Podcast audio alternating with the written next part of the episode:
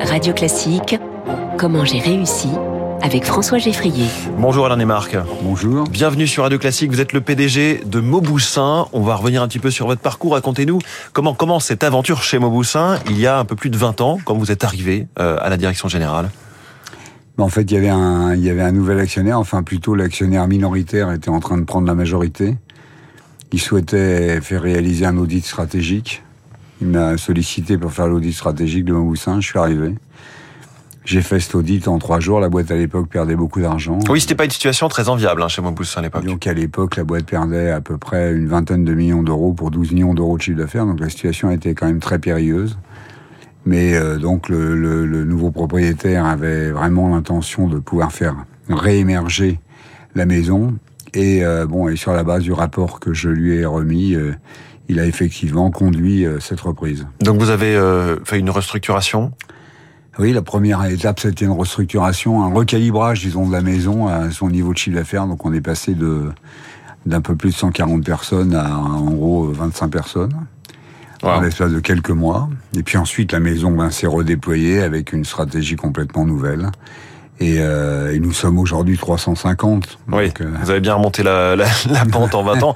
Vous pensiez à l'époque que la joaillerie de luxe allait euh, se transformer J'étais complètement convaincu que la haute joaillerie allait se transformer dans la dans une route à peu près parallèle à celle qu'avait connue la couture et la haute couture. J'étais convaincu que le que l'acte d'achat allait devenir féminin.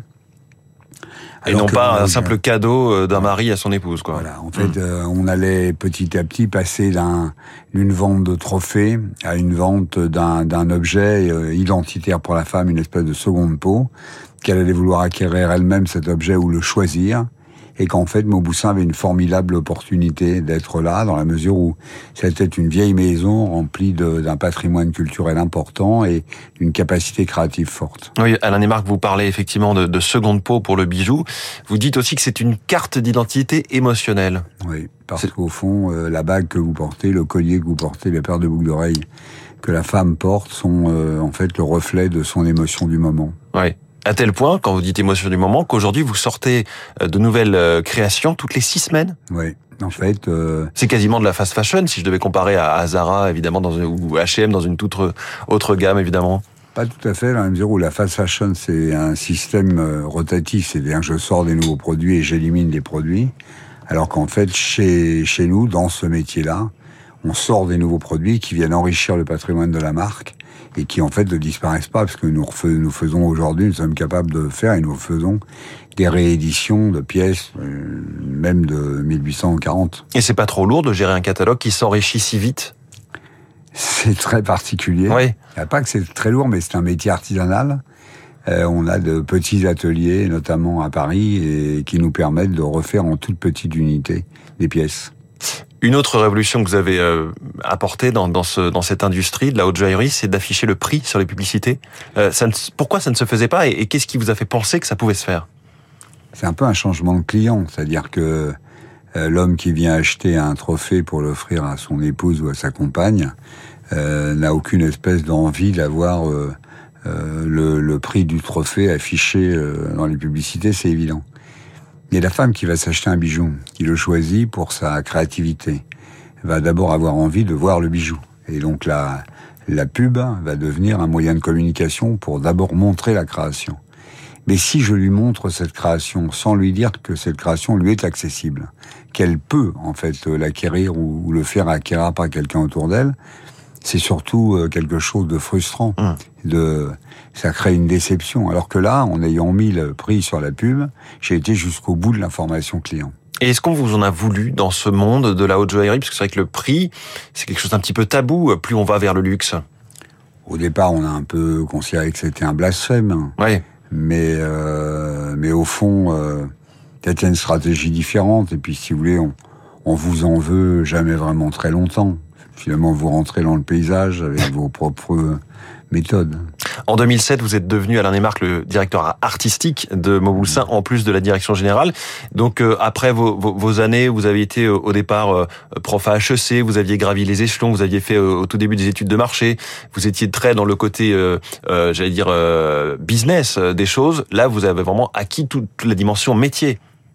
En fait, euh, je pense qu'on revient toujours à ses rêves d'enfant.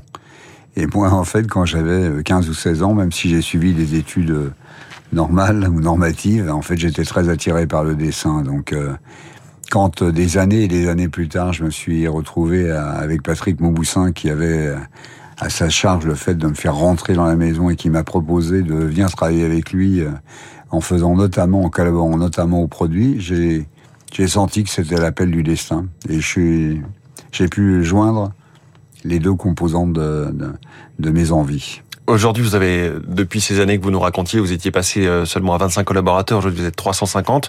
La base de clients aussi s'est considérablement élargie. Et on n'est plus du tout dans la même configuration, parce qu'au départ, mon Boussin, en 2002, ça devait être à peu près 3500 clients.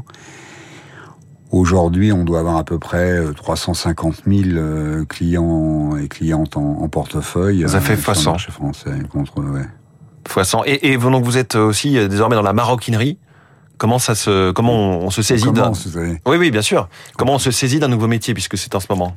En fait, on, on se saisit pas d'un nouveau métier parce que le métier c'est la création. On, on décline en fait sa main sur des objets différents, sur des matières différentes en sachant que la maroquinerie était quand même à la frontière des métiers que j'ai eu à assumer pendant pratiquement 15 ans quand j'ai été dans le secteur du textile et de la mode. Donc vous ne découvrez pas totalement le côté artisanal, le côté technique de ce monde-là de la maroquinerie? Pas complètement. Je veux dire que, évidemment, c'est un métier très technique et je prétends pas du tout être un technicien de la maroquinerie, mais le fait d'avoir côtoyé en fait le monde du cuir pendant des années de, de mode et notamment de mode masculine, ça, ça me donne un tout petit peu la clé d'entrée.